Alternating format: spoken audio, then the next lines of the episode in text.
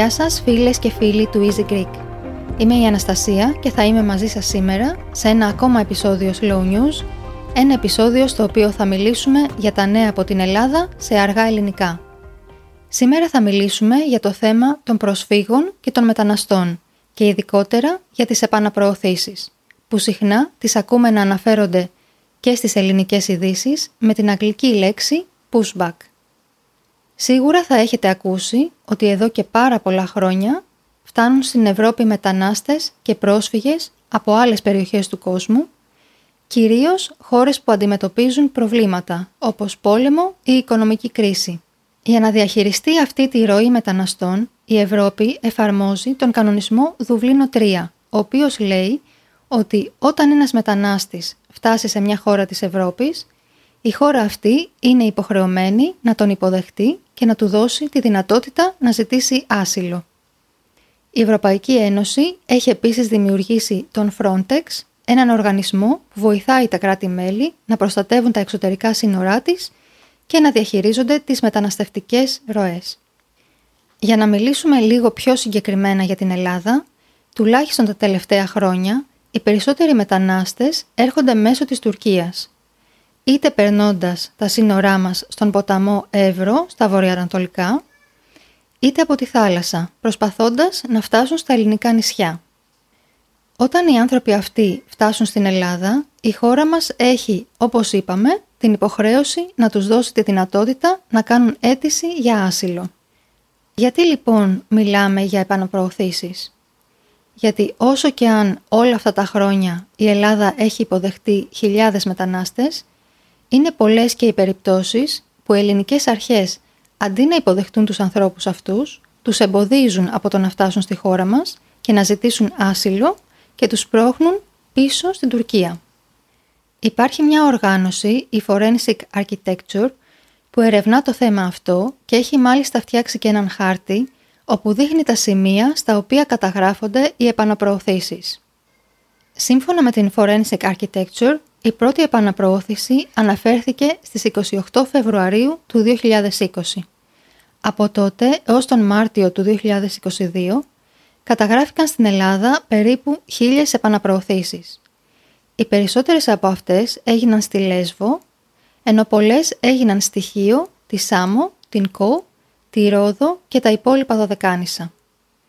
Όμως οι επαναπροωθήσεις δεν περιορίζονται πια μόνο σε αυτή την περιοχή του Ανατολικού Αιγαίου, αλλά γίνονται πλέον και σε περιοχές πιο μακριά από τα σύνορα με την Τουρκία, όπως η Καλαμάτα, η Μάνη και η Κρήτη, αφού υπάρχουν μετανάστες που προσπαθούν να προσπεράσουν την Ελλάδα και να πάνε κατευθείαν στην Ιταλία, διασχίζοντας μια απόσταση τουλάχιστον χιλίων χιλιόμετρων μέσα στη θάλασσα.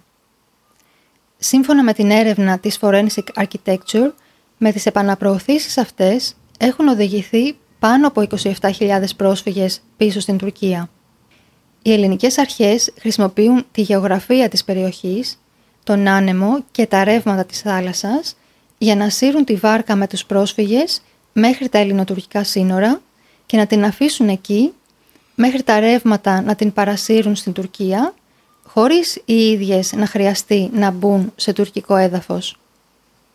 Σε αυτή την περίοδο των δύο χρόνων αναφέρθηκαν και 26 περιπτώσεις που το λιμενικό πέταξε τους πρόσφυγες στη θάλασσα χωρίς καμία βάρκα ή σχεδία.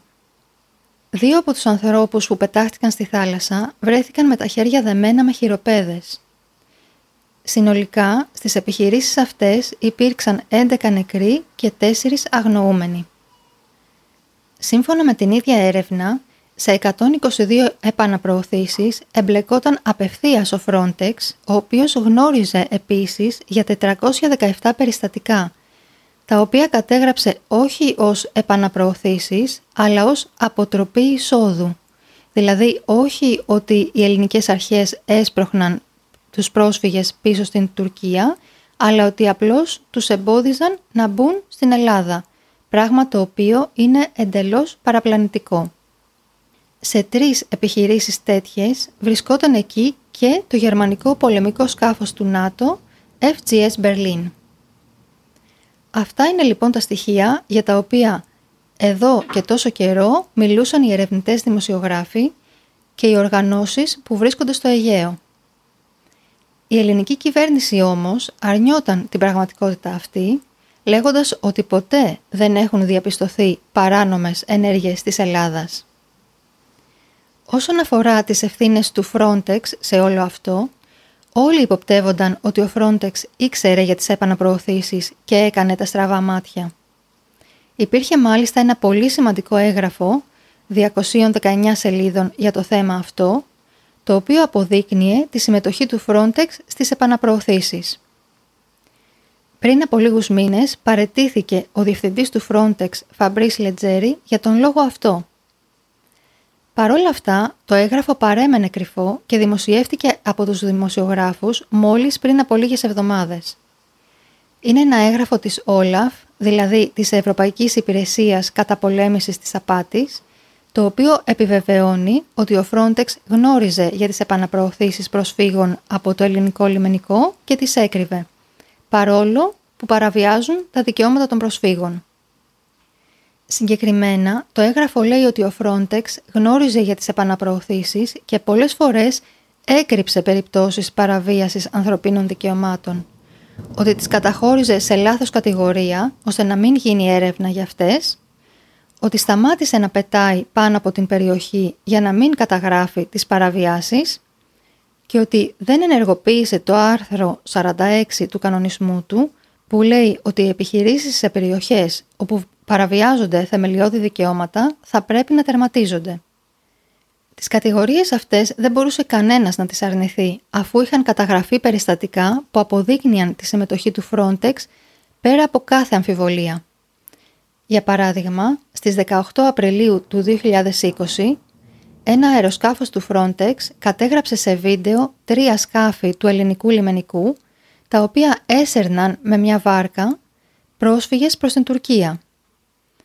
Αργότερα, το ελληνικό λιμενικό είπε ότι αυτό δεν ήταν επαναπροώθηση, αφού οι πρόσφυγες ζήτησαν οι ίδιοι με τη θέλησή τους να επιστρέψουν στην Τουρκία.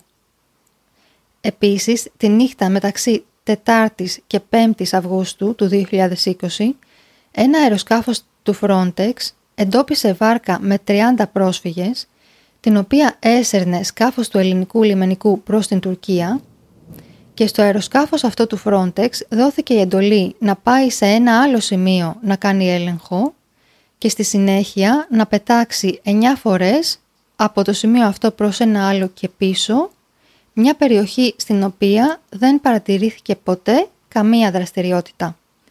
Μόλις δύο ημέρες αργότερα γράφτηκε μια κατεπίγουσα έκθεση σχετικά με την ανάγκη να έχει ο Frontex παρουσία στην κεντρική Μεσόγειο έτσι ώστε τα αεροσκάφη του κρίθηκε ότι ήταν αναγκαίο να μεταφερθούν εκεί.